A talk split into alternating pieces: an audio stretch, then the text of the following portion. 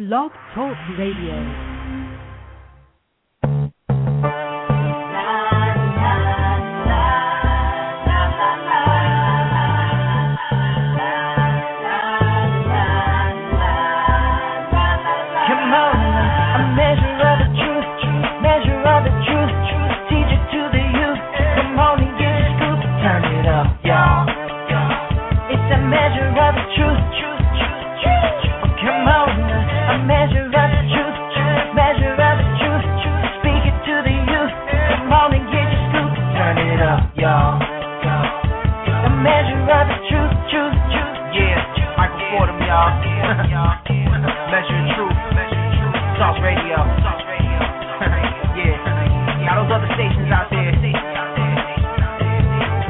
Got something to say.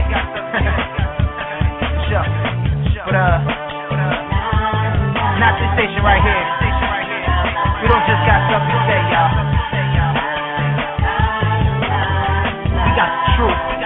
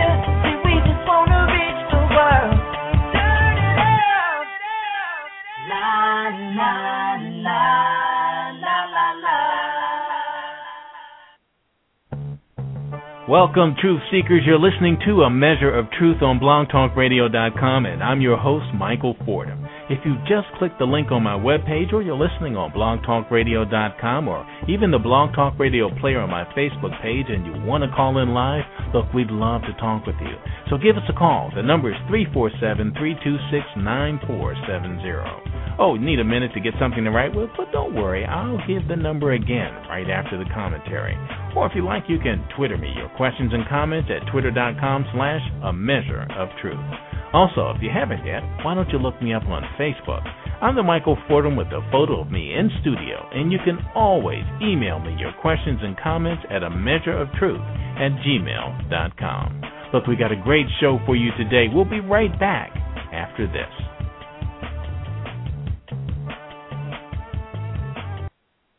The Cancer Support Foundation Incorporated has been very successful in providing clients with short term services so that they have a life to return to when medical treatment is over.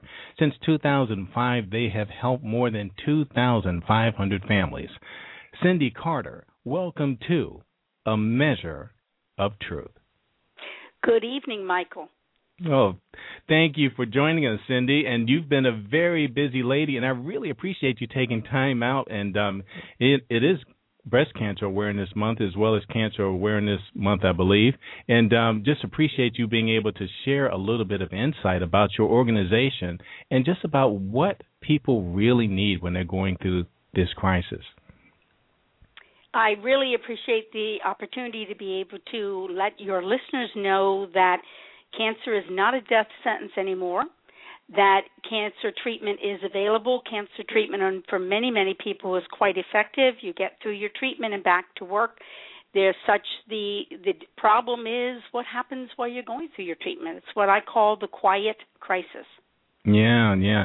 And you know, it's it's a very difficult thing to do too because when people hear that you're either a caregiver or going through um this crisis in itself.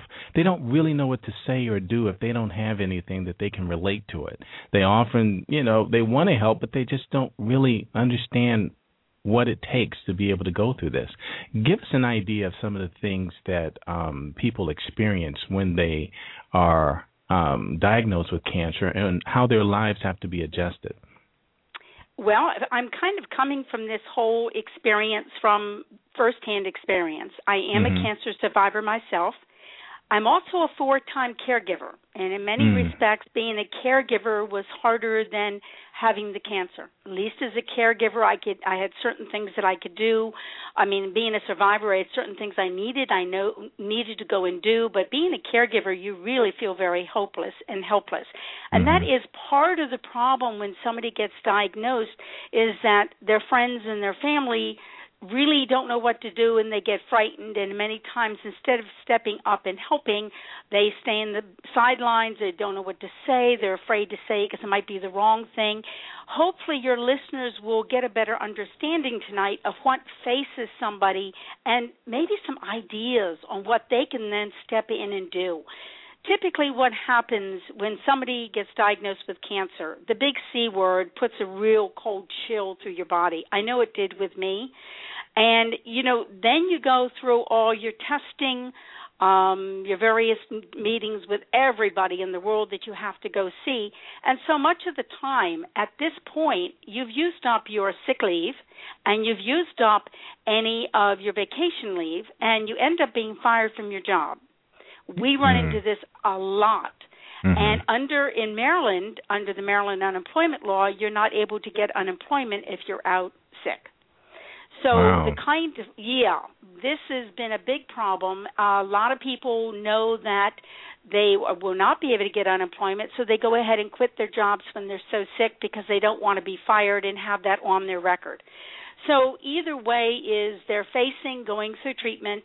Many times they don't have a job. Then there is no nothing out there that really steps in with a stopgap type of situation to help them. Now, cancer is quite different from most other types of um, health challenges.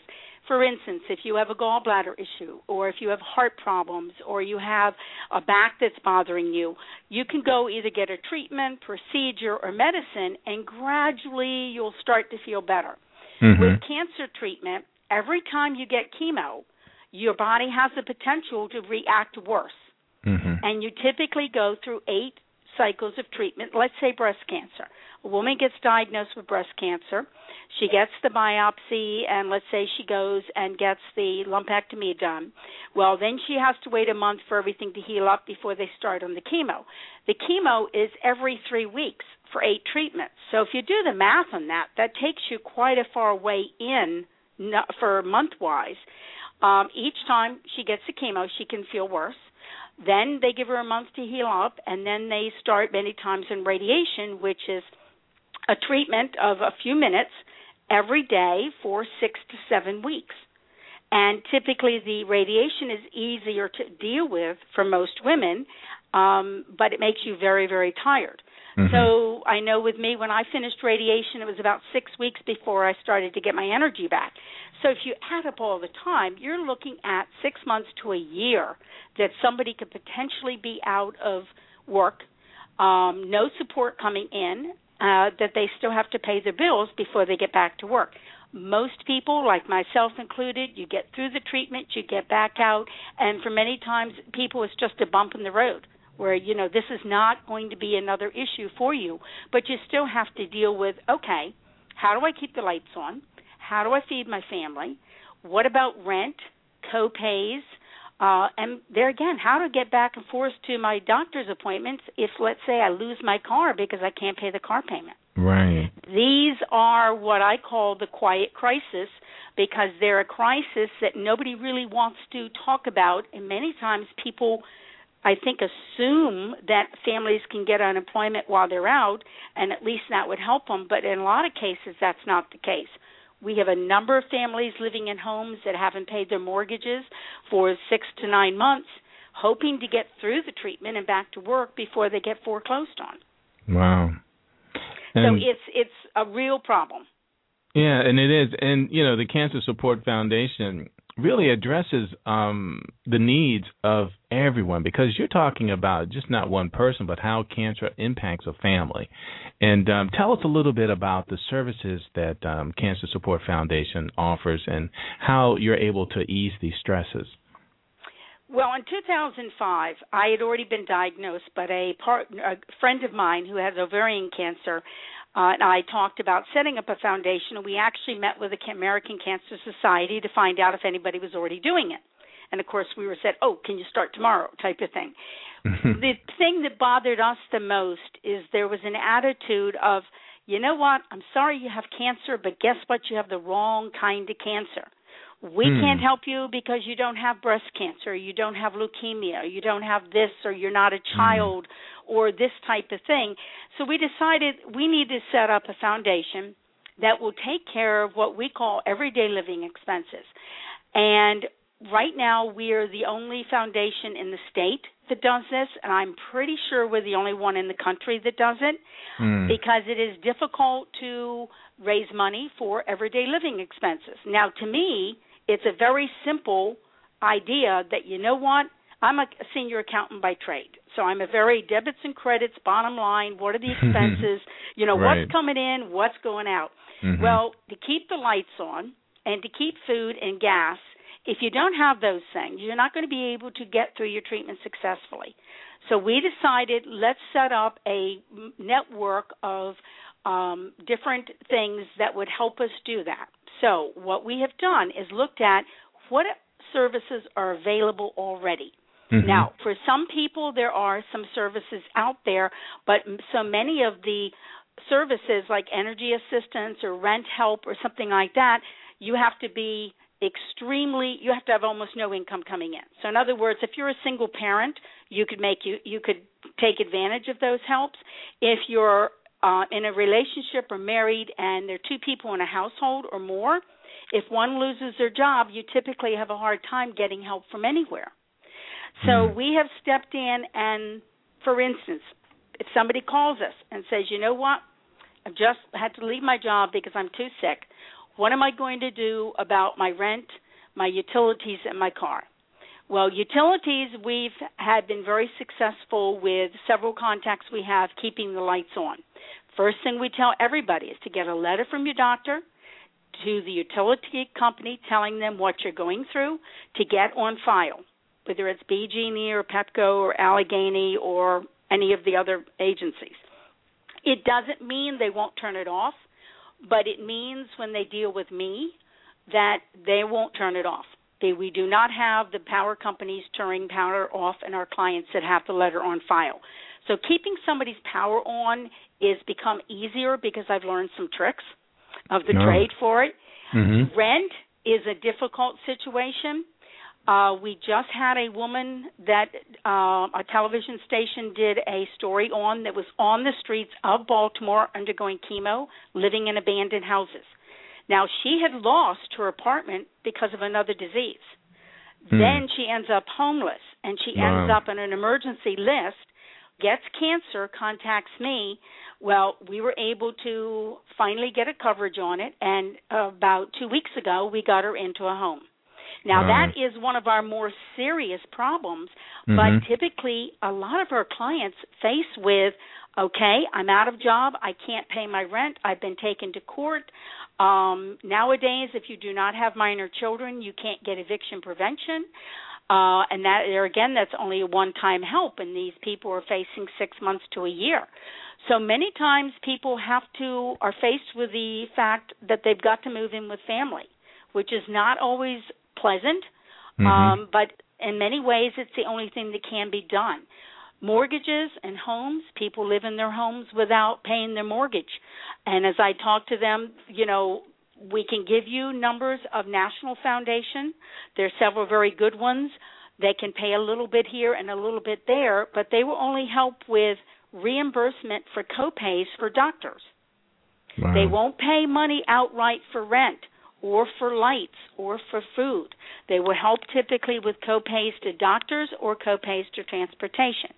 Now, we pretty much cover everything and we've been asked to find homes for animals after an owner's died. We got a suit for a gentleman to go to mass before he passed. Um, we've you know we've been involved in all sorts of things. It's easier to list what we don't do. We don't pay doctor bills and we don't pay hospital bills. Mhm. because in Maryland we have not found that that's an issue.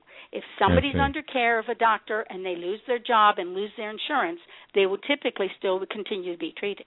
Hmm. But there's nobody there that's going to help with their lights or their rent or uh keeping the car on the road. You know, to me Michael, that is the key to them getting through the disease and getting back to work as a contributing person in society where then they can feel like, you know what, I beat this, I can go on with my life. If Right. they lose their car, Mhm. that's a major, major setback for anybody. Absolutely. Yeah, and you know something you said in the midst of all the um, the information that you gave us just now is um, the fact that a lot of people who are diagnosed with cancer are already dealing with other medical issues, and it just compounds, you know, them taking care of themselves at that point, and all of these things falling apart um, really leaves a person hopeless and um, Hopeless and very frustrated.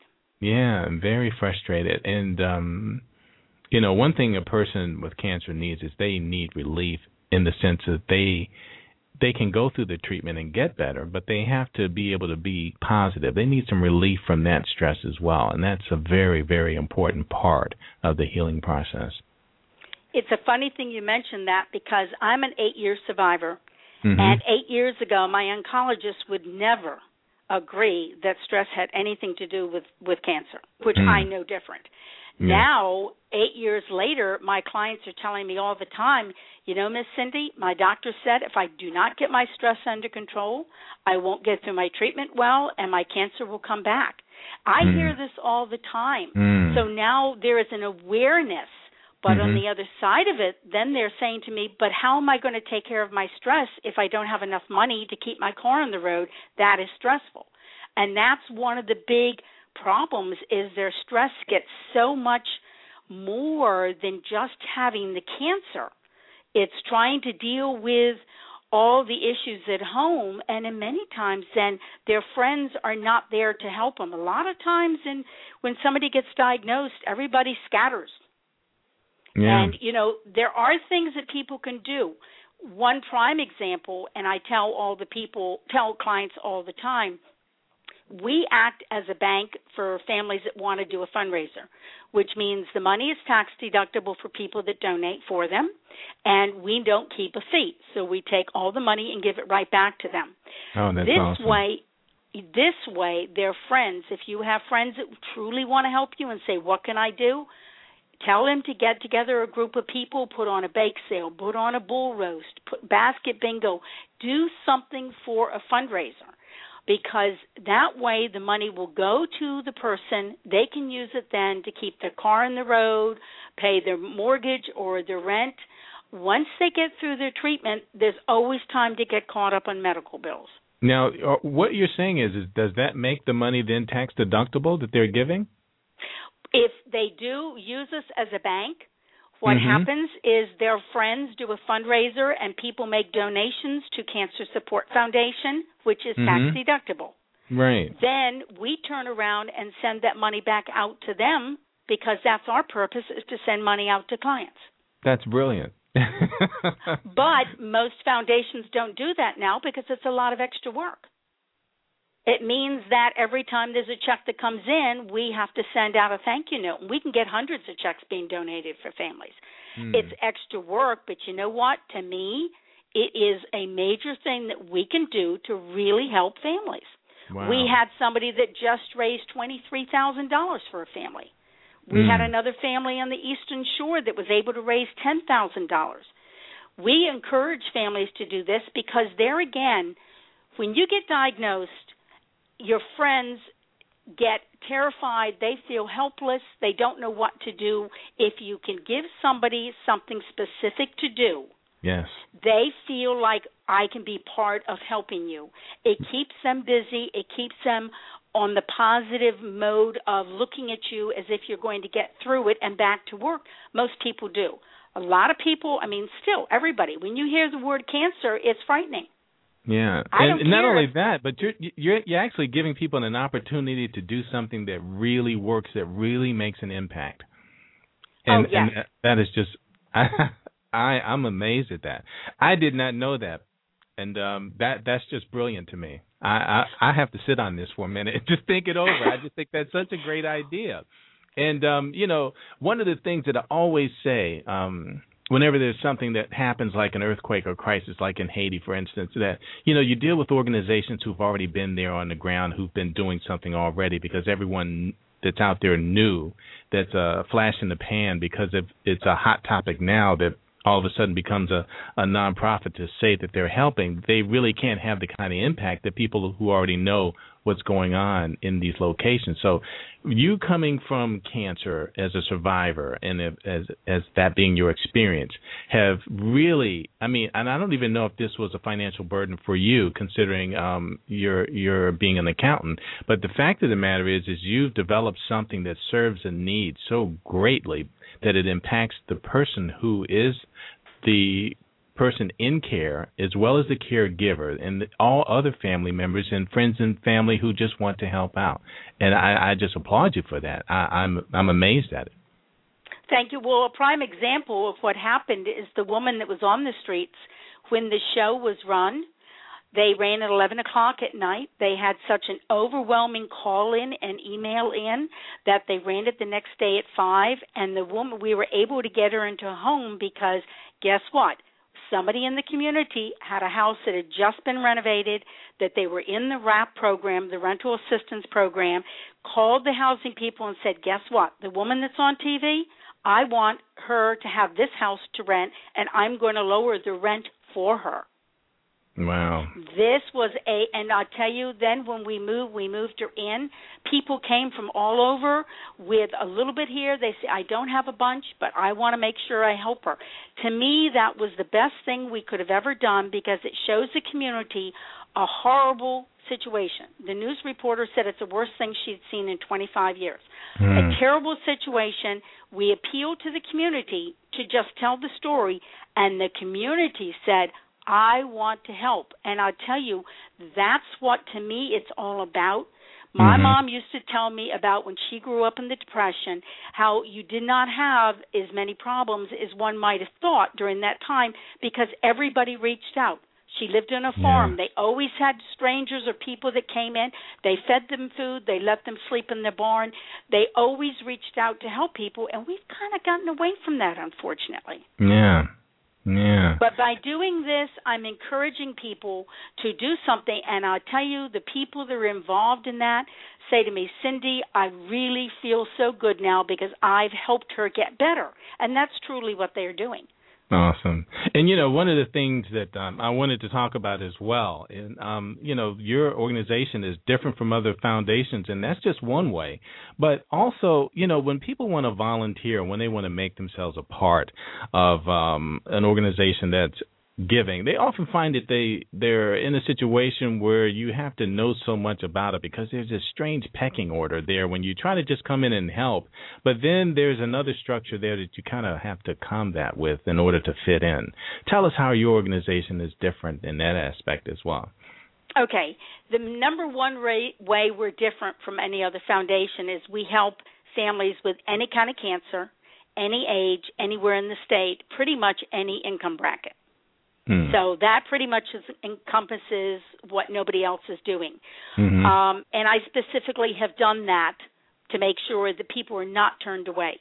Now, from a volunteer point of view, we do have volunteers that do what is intake, where they talk to um, people, get the information, and send it to me.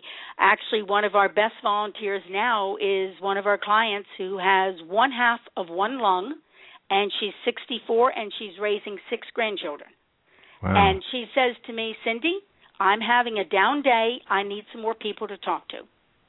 And I tell you, my clients love her because mm. she understands the fear, the anger, and the depression they're going through. And they call me all the time and they say, Cindy, that lady is fantastic.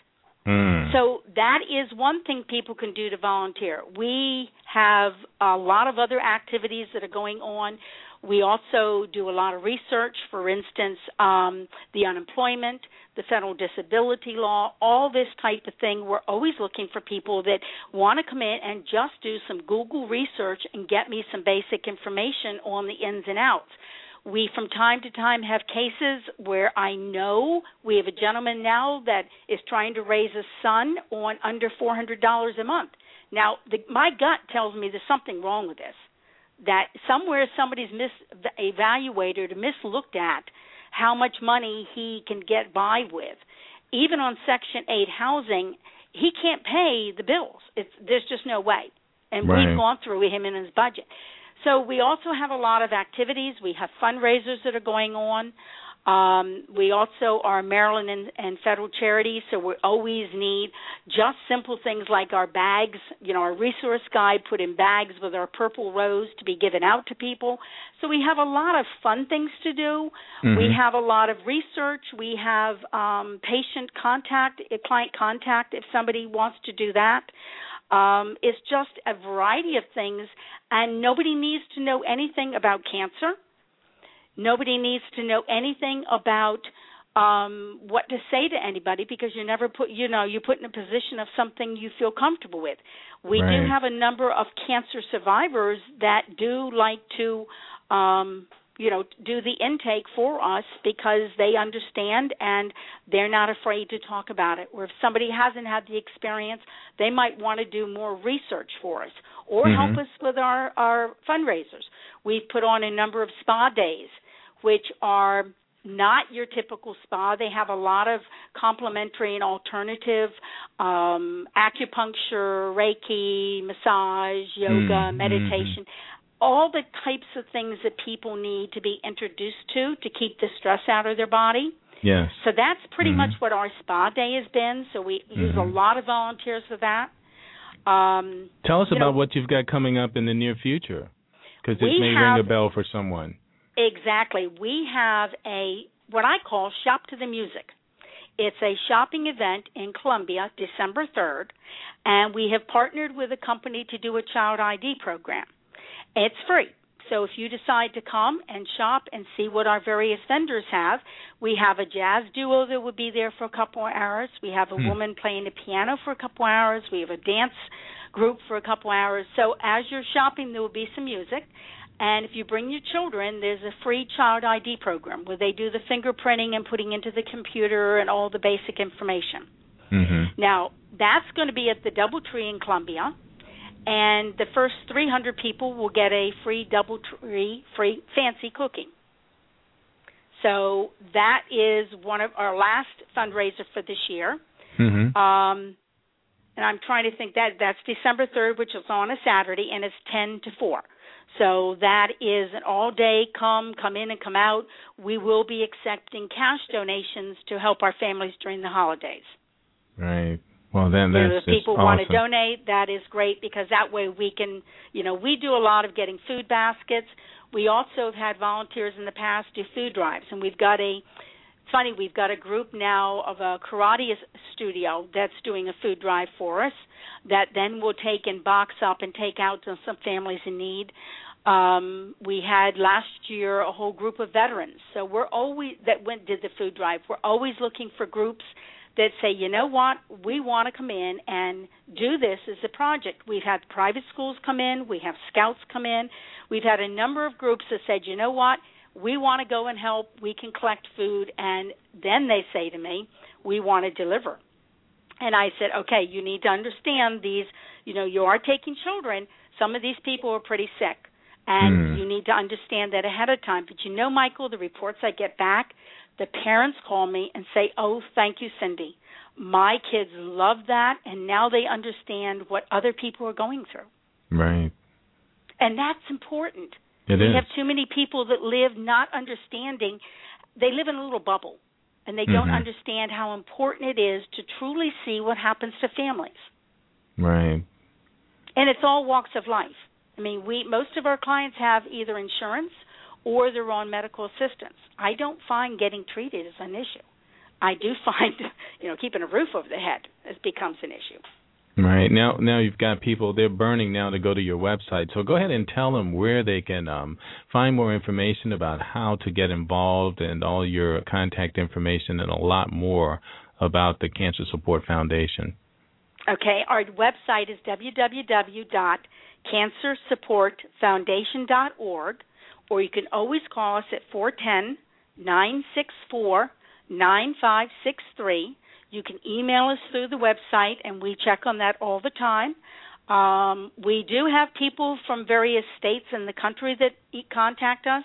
If you have a friend or family that's in another state, you can still contact me because I will be back in touch with you and let you know of some national foundations that can help people anywhere in the country besides just what we can do for Marylanders. Oh, that's great. And um, there's something on your website that says help change the law. Tell us a little bit about that and your efforts to help change the law. Right now, as I had said earlier, the Maryland mm-hmm. unemployment law, surprisingly, if you're a high risk pregnancy and you're home on bed rest, you can get unemployment.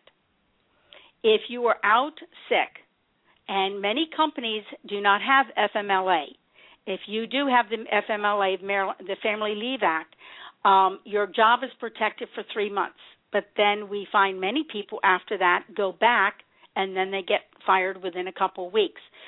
The unemployment law would make it so, and we're getting it introduced January into Annapolis. We're working with a marketing company that's working with the, the avenue that you need to do to get a law introduced that would say if your cancer is such a stage that you will be able to get through treatment and be able to go back to work, you should be able to have at least some unemployment, the same as if somebody you were home on bed rest with a high risk pregnancy.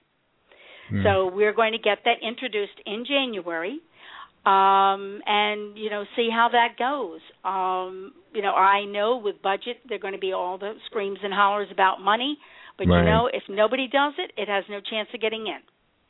Absolutely. And I am not one to take no for an answer. So I will I will be at it and be at it until it gets taken care of. Well, that's very good. I mean, and that's definitely something worth fighting for because um you know, a lot of these things are not brought to the forefront because um the people who have to go through this generally don't have the um wherewithal after the fact to be able to fight for the things that they need. And um and it's great that you would take up this um this banner to get out there and to do something else again that will make a big difference. I mean, this will impact the lives of hundreds of thousands of people. It will be right now in in the United States. The only state that we can find that does this is New Jersey. If we Hmm. can get Maryland to do this, it would pretty. We're hoping it would start and change it for states around, because it's such an area where it's kind of all one big area. Mm-hmm. Somebody had asked me a year and a half ago if I had one wish that would make that I see would make a big difference for cancer families. What would that be? And I said changing the unemployment law because then if I could work with families that had something coming in, we could get them through the situation so much easier and under so much less stress. Yeah. And we deal with people all the time that started out, Michael, with lots of money, and by the time they get through this, they have nothing because the cost of the cancer meds is so high, and it's not like you can go to Walmart and get a five dollar prescription. I mean, we did a filming of a gentleman that his wife just passed, and he has a 14 and a 15 year old daughter that he's raising.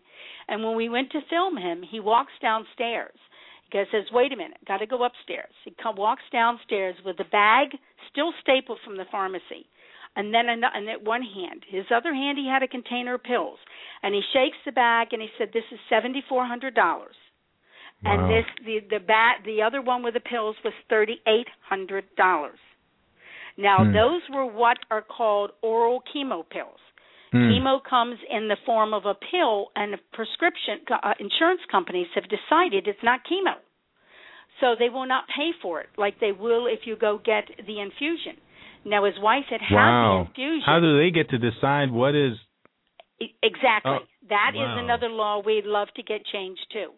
So he had been paying over eleven thousand dollars for the last five months of his life, his wife's life, and he has mounds and mounds of hospital bills and all sorts of stuff. And you know, he said, and here he is. He he'd done very well. He's a very well-to-do real estate agent. He said, you know, hmm. I don't know what I'm going to do with all these bills. They've gone through all their money.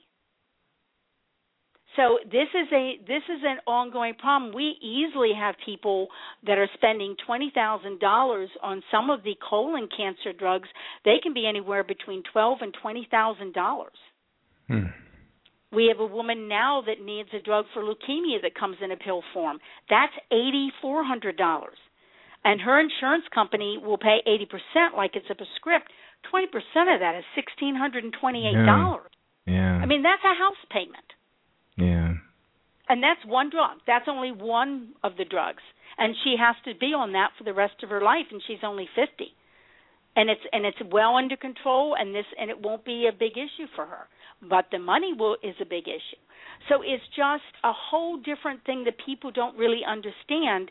You know, I did a um there was a very fantastic doctor that I heard on Saturday at a church um show that we did.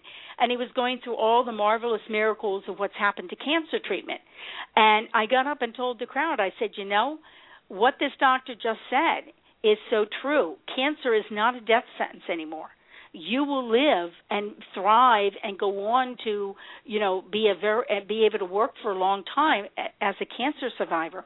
But we are so far behind in the social aspect what happens to a family because when you get diagnosed your family gets diagnosed and it Exactly. impacts the whole family whether it's a Mhm. mom or dad your children um the whole, every all your extended family and families end up going through everybody's money trying Mhm. to keep somebody going while they're going through this that's why i think it's up to 60% of all bankruptcies now are filed because of medical reasons it used to be 50 i think now it's gone up to 60 that's tremendous It is.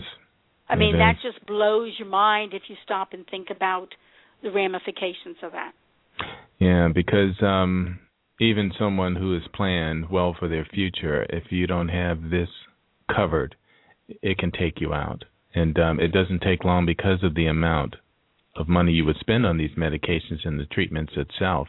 Um you, you could quickly go through all of your savings and this is what And we have people do. doing. Yeah. they go through their savings, their 401ks, Yeah. yep, everything.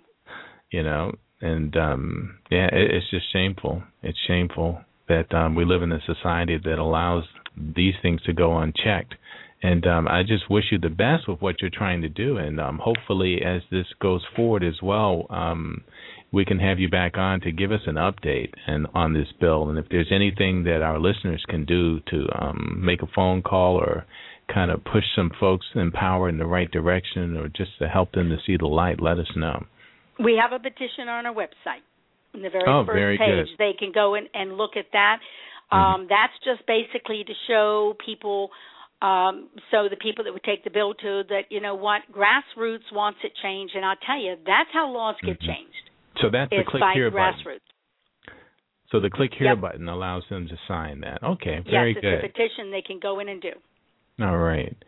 And um you know, your organization is doing so much and it covers such a, a broad base of things. Um you know, uh I, you know, there's very very few people who are committed as much as you are into to making things work.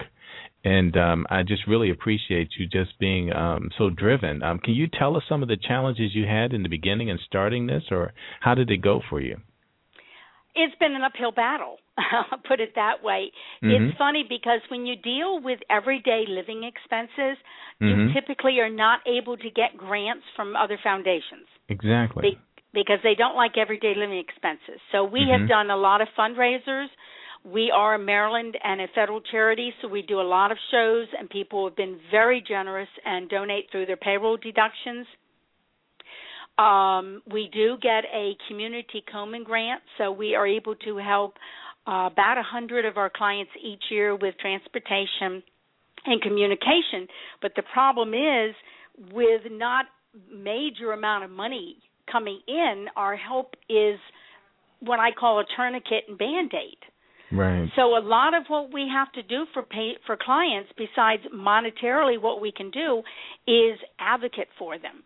Also Exactly. help them. Things, for instance, we may have um, a couple where one of them is very very sick, and the other one has health problems and can't take care of her her or his spouse when they come home from the hospital and dealing with families like that and telling them, okay, here's what you have to say, here's what you have to do to get your loved one into a rehab facility while they gain their strength before they come back home. We have people that uh, have a loved one that's about ready to enter into hospice care, but they don't really know how they're going to handle the day in and day out of the care of somebody or really what that type of thing means.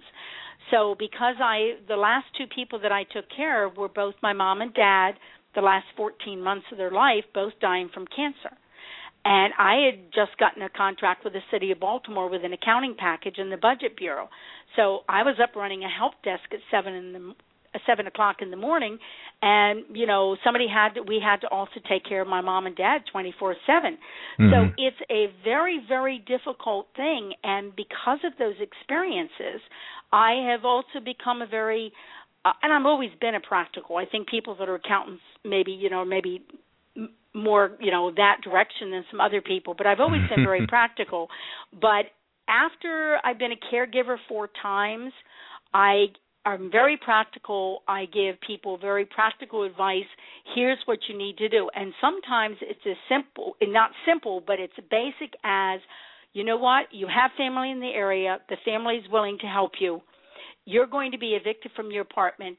Let's don't put yourself through that stress. You don't have the money to pay the rent and it's already a month, two months behind. Move yourself into with your family get through your treatment, and then move yourself back out. And something as simple as that, they say, you know what? I hadn't really thought of it that way. Yeah. I said, you know, it's not the end of the world. I know it may be unpleasant and there may not be the dynamics there that you want, but I said, is it better to get put out on the street with a sheriff coming? Because there are no shelters. I tell them we've been that route with clients getting into shelters. I mean, if we have somebody that's out on the streets, and we've had this before, we have to send them to the emergency room of the hospital. I tell them go in, be quiet, don't make it you know apparent that you're living there. Stay there until we're able to find you somewhere because it's, you can't just go and get into a shelter if you become homeless. Mhm.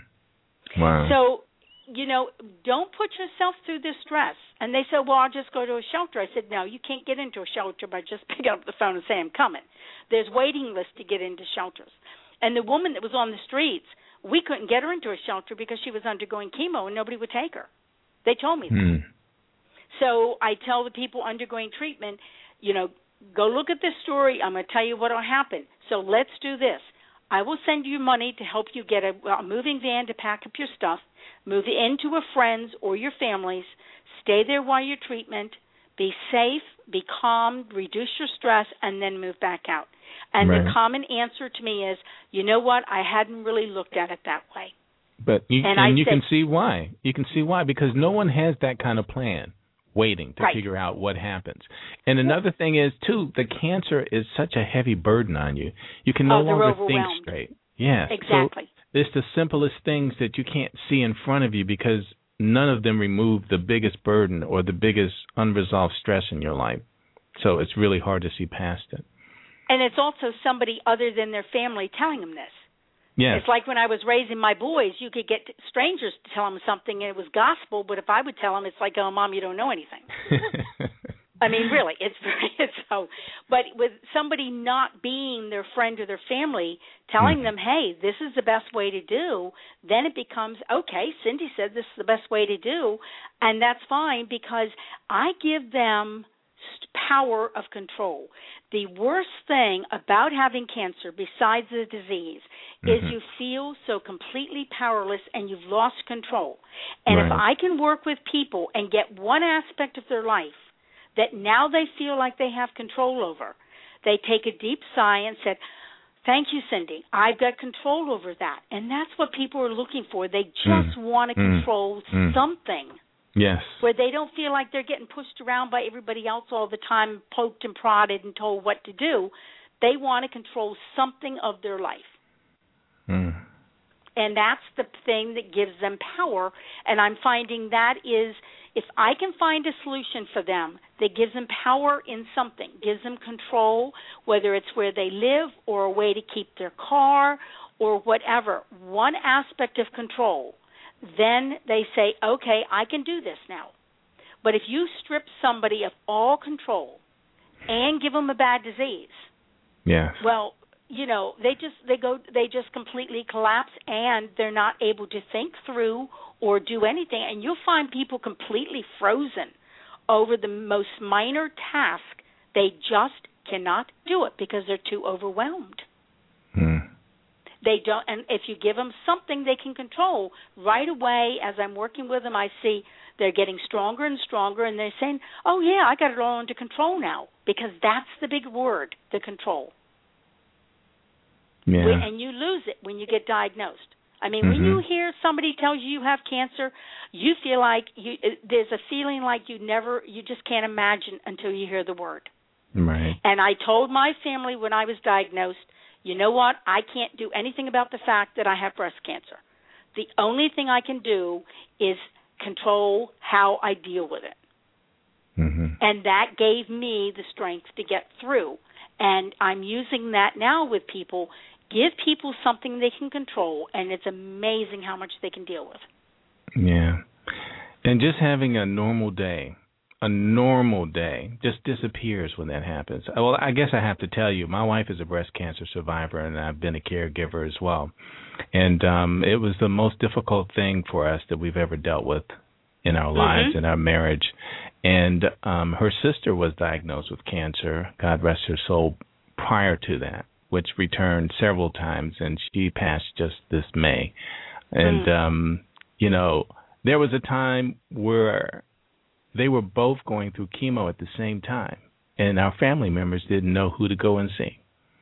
Yeah. Yeah, you know, and um, it, it was just a very trying time. It was something that was very difficult to get through, but the most important thing was for people to do and behave the way they had been, because the normal Yes. things that we could do were were just so precious, you know, and um Well, it gives know- you a different perspective on life. When you go through cancer yourself, or when you go through being a caregiver, uh, I know it has with me. Your whole you look at things differently. I don't sweat the small things. exactly. I mean, it's just a different perspective in life. Things that people used to Mhm. get upset over, it's like no big deal anymore. It's Right. it's not like you have cancer. You know, I mean, I, my, you know, I just my I have f- seven grandchildren, and they, you know, they do the drama routine, and I just look at them. And they say, Mhm. "Yeah, Grandma, I know you hear a lot worse stories." I said, "I understand your story is bad for you, but you need to put it in perspective." yeah. and Yeah. that's what cancer unfortunately does for families and it puts them in perspective and a lot unfortunately a lot of families don't make do very well we have a lot of women that get diagnosed that their husbands leave them That is Yeah. a very common story I've heard that. I can't believe that. I can't imagine It's- that. yeah it's a very common story and Mm. it makes no difference in how long they've been together but i get a call from them all upset their husband's left it Mhm. happens all the time Yeah, I actually heard that from my pastor when I met with him. And when he told me that, I just could not understand that. How could, you know, I at that time too, it's just amazing to me. I, I mean, I just don't understand that. I really have nothing to connect to that frame of mind that would allow someone to just yeah, I don't know. just leave at the mo- the time that you need and i you know going through that in my own family um it really lets you know who is made of what in the world as far as your friends Mhm. and your family Mhm. but getting through something like that makes a whole different perspective on your marriage yes. um it, it i mean it's just uh, we always had a good marriage but when you get through something Mhm. like that it puts a whole different perspective on what you really mean to each other and what you can do right. but you know, people, friends, if people in your audience know somebody that has cancer, reach out and think about doing a fundraiser or just take them a meal or and say, you know what, I want to come over and do something like just clean your house for you. Yes. And see, those, Those are practical things things that make mean a so much. difference. Exactly. And and this is where people miss the mark. Um, a lot of times they they want to empathize and think that they can say something that will help the situation, but it's actually There's the nothing doing. you can say. Right. Yeah, yeah. There's nothing they can say that they can make other than I'm going to come cut your grass. Do I'm your going to laundry. I'm going to I'm going to do your laundry. I'm going to do some dinner for you. I'm going to clean Mhm. your house. Can I Mm. get a bunch of our friends together and let's do a fashion show fundraiser? Let's do something Mm. and have fun and raise some money to help you. yeah. You know, and take you out. That type of thing. And that's what people need to understand. It's not something big. It's like the woman that was on the streets, so many people came together with a little here and a little there, but wow, now we've got her in a house. Oh, that's awesome. And that's the way it should be Fam, you know communities should come together and all do a little and solve a problem and the people that did that the smiles in their face they were so excited about being able to help Yeah, and those people too that have an opportunity to volunteer as well. You know, um whatever you may be going through, you'll find that support will come from all over to help you in whatever your crisis might be. And it may not be something as big as cancer, but this is what happens. People who Yeah. are impacted learn something. They learn that there is joy in giving and making a difference. major joy in giving Mhm. major joy in giving and there's sometimes with things get really rough i just remind myself of the different people that we've helped and you know it gives me a lot of pre- pleasure to know that you know they're a little bit happier because somebody was able to step in and do something for them Yeah. And you know, it's hard to have a down day when you know in that day you've helped someone else.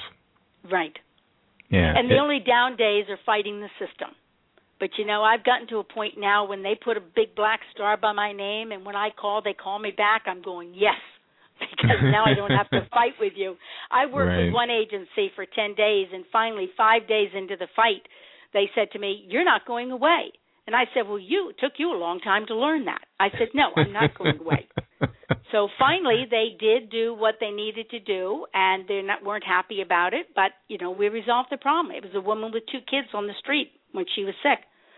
There again no place to live nobody would help her. That's right. except split up the family. And i said no no that's not this is her her strength is these children always being there to help her. Mhm. So it's it's been a journey. I'll tell you, it's uh, I quit corporate USA in 2006 to run the foundation full time.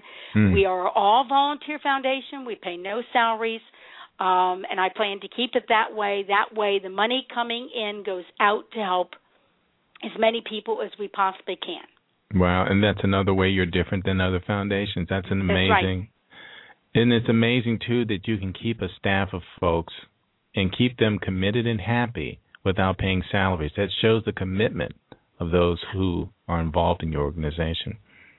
And a lot of these people have had experience with cancer themselves or somebody in their family, and so they really see. And I'll tell you, they do it because they say it heals them. Yeah. it makes them heal over the fact that they're able to go out then and turn around and help somebody. Yeah. And that's true. And I just wanted to mention something you said about your relationship with your husband. My wife and I have never been closer than we are now after going through what we've gone through. And we learned quite a bit about each other. We learn Oh, about each do. other's strengths and weaknesses and um you get to appreciate, you know, the the inner being, you know, and understand who that person really is when everything else has been removed. Yes, very much so. Yeah, yeah. Well, Cindy Carter, I can't say enough about you. I'm I'm just amazed at your your tenacity and your vigor and um I just appreciate what you do and may God bless you for all the lives that you've impacted and will continue to impact. And uh, we just want to make sure you can tell us again how people can contact you, make sure that they have all the information, and if there's anything up and coming that, that you need to tell them about, please do it at this point. Okay, you can reach us at 410 964 9563 or go on our website at cancersupportfoundation.org and we have a brand new website that's going to be up in a couple weeks which is going to be really dynamic with pictures and stories and all sorts of things. Um, look on the website if you're interested in trying to change the law with a petition. And please support and have fun at the Shop to the Music event in Columbia, December 3rd from 10 to 4. Come, bring your kids, get a free child ID, get a free cookie, and shop for the holidays. And that is a free event. Oh, that's great. That's great. And um, we just want to implore people to to get involved. Um, you really need to get yourself involved with something and um, pick something that really has an impact directly on the community that you live in. And um, this is a great way to do that. You know, the Cancer Support Foundation Incorporated is impacting more lives than just people who are suffering from cancer. And it's impacting the lives of people who are actually participating and um, volunteering and also growing and becoming better people through helping others. So um, I just thank you again, Cindy Carter. And um, you know, um, I can see why uh, the media is beating down your door to, for your interviews because you are a dynamic personality, and um, I, I'm just Thank happy you. that you took the time out to share with us today and our listeners on the measure of truth. And we look forward again to hearing from you real soon. I would love to come back and please anybody that is either facing this or has family or church members reach out and ask for help and then also talk to me about how you can get your friends to kind of rally around and help you get through this so you're not meant to do this alone. All right, very good. Thank you again, Cindy, and we will talk with you soon. God bless you. Thank you very much. I really appreciate being able to be on your show tonight. If I may paraphrase Stephen King, the most important things are the hardest things to say. These are the things you feel ashamed of because mere words only diminish the thought. You see, words shrink things that seem limitless when they were in our hearts and minds to no more than just living size when brought out into the open. Oh, but it's more than that, isn't it? You see, the most important things lie too close to wherever your secret heart is buried. Like landmarks to a treasure your enemies would love to steal away and use against you at the worst possible moment. But still, you make revelations that cost you dearly, only to have people look at you like you're crazy, not understanding what you've said at all or why you thought it was so important that you almost cried when you were saying it. Do you know what's even worse than that? Is when the secret stays locked within and you can't get it out. Not for want of the courage to talk about it, but for want of someone who will just listen. Just listen. As someone who spends a great deal of time searching for the truth, the lesson that I've learned from this quote is if you want the truth, you have to be prepared to release all judgment and be open enough to hear and accept the truth, in whatever form it might take. Judgment alters the truth by changing how it's told or presented.